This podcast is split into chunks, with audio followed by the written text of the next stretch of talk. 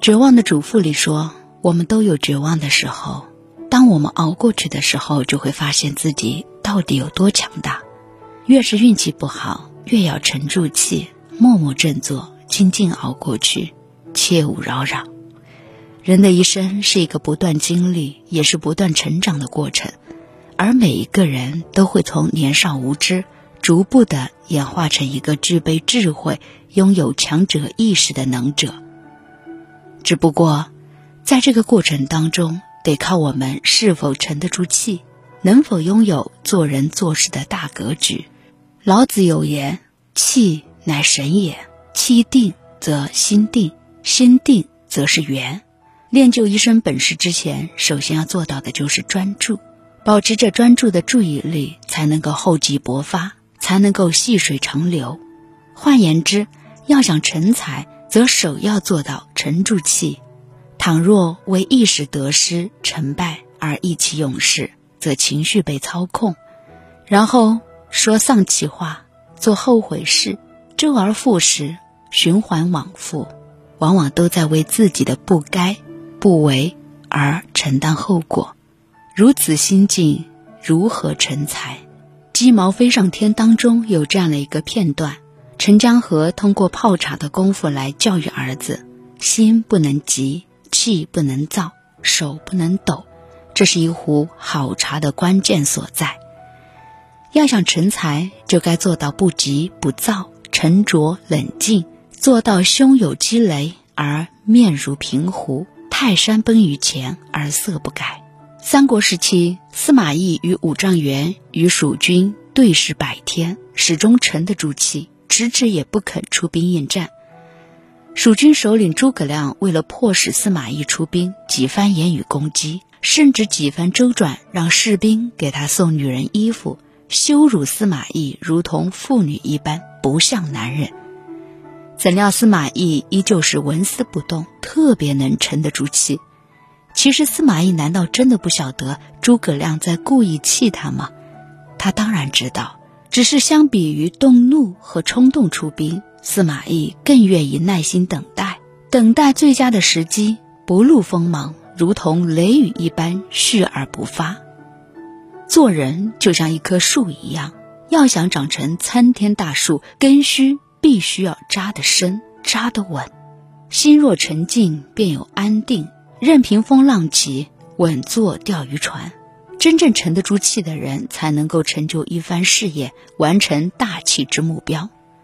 正如易中天在《闲话中国人》里说道：“人贵有三品：沉得住气、弯得下腰、抬得起头。”诚然，一个人要想自己的人生能够抬得起头，首先就需要做到沉得住气，熬得住孤独寂寞，同时也唯有将沉得住气放在首位。才能在困境的时候心甘情愿地选择弯下腰，如同成熟的稻穗会弯腰，正如成熟的人进门懂得适度弯腰，才能够在崎岖的人生道路上泰然自若的关关难过关关过。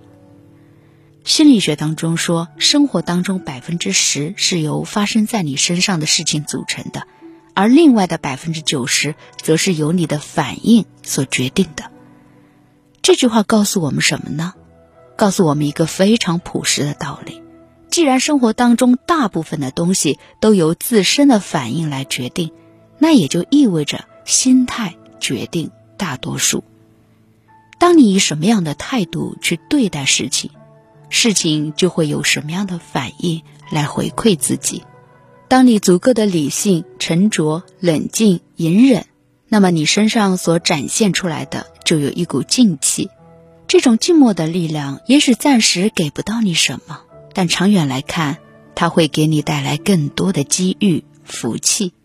姜子牙一生颠簸、坎坎坷坷，但他却始终不急不躁、不骄不躁，心内始终徜徉着静候的力量，而这种力量使得他们能够沉得住气，支撑着自己读书研究天象，最终在七十二岁的时候呢。遇上伯乐，芳名流逝。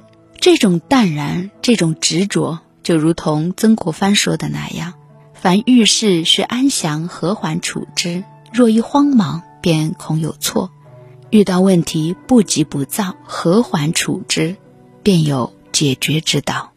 沉得住气，才能够找到解决问题的方法，也才能够靠近大气的方向，完成目标。衡量一个人的成功，不在于他拥有多么高超的能力，而是在于他以怎样的心态方式来获取。弯得下腰是一种为人处事的从容与智慧，避免心浮气躁，追随心平气和。沉得住气是一种做人做事的态度和方式，不徒添烦恼，拒绝雪上加霜。抬得起头是一种生存的意志力和底气。打造人格格局，提升人生之境界，而人生呢，无疑是在拥有了这些美好的品质和格局之下，才能够真正的焕发出强大的生命力，领略人生的美好。好，感谢收听夜读美文，我是文香。如果说你在喜马拉雅、QQ 音乐或者蜻蜓 FM 当中收听到音频，您可以关注到我的微信公众号，搜索拼音文香九九幺八。夜读美文，文化的文，香气的香。感谢陪伴，祝您和您的家人幸福安康。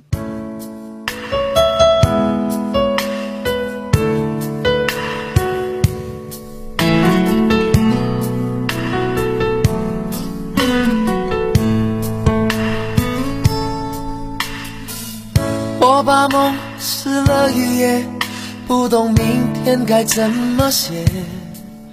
冷冷的街，冷冷的灯，照着谁？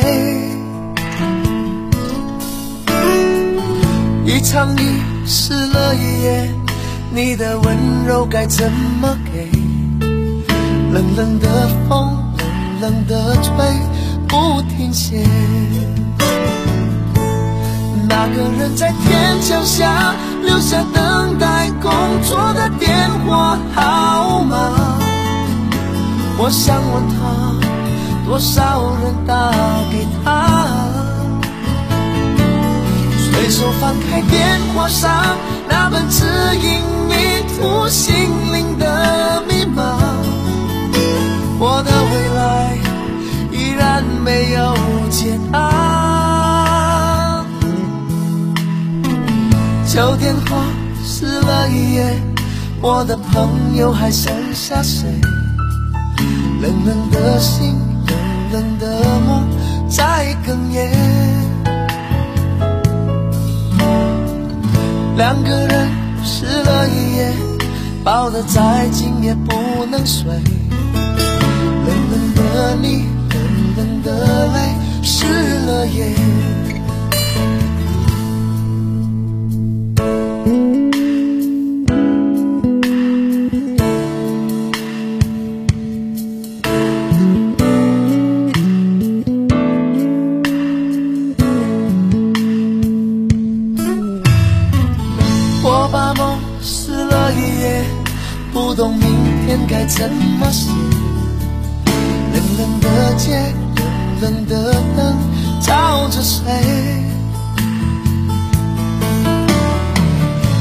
场雨湿了一夜，你的温柔该怎么给？冷冷的风，冷冷的吹，不停歇。那个人在天桥下留下等待。工作的电话号码，我想问他，多少人打给他？随手翻开电画上那本指引迷途心灵的密码，我的未来依然没有解答。那个人在天桥下留下等待。工作的电话号码，我想问他，多少人打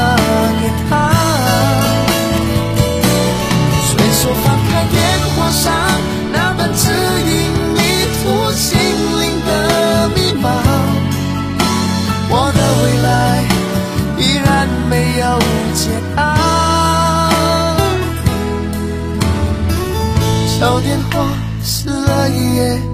我的朋友还剩下谁？冷冷的心，冷冷的梦。在哽咽。两个人湿了一夜，抱得再紧也不能睡。冷冷的你，冷冷的泪，湿了眼。冷冷的你，冷冷的泪，湿了。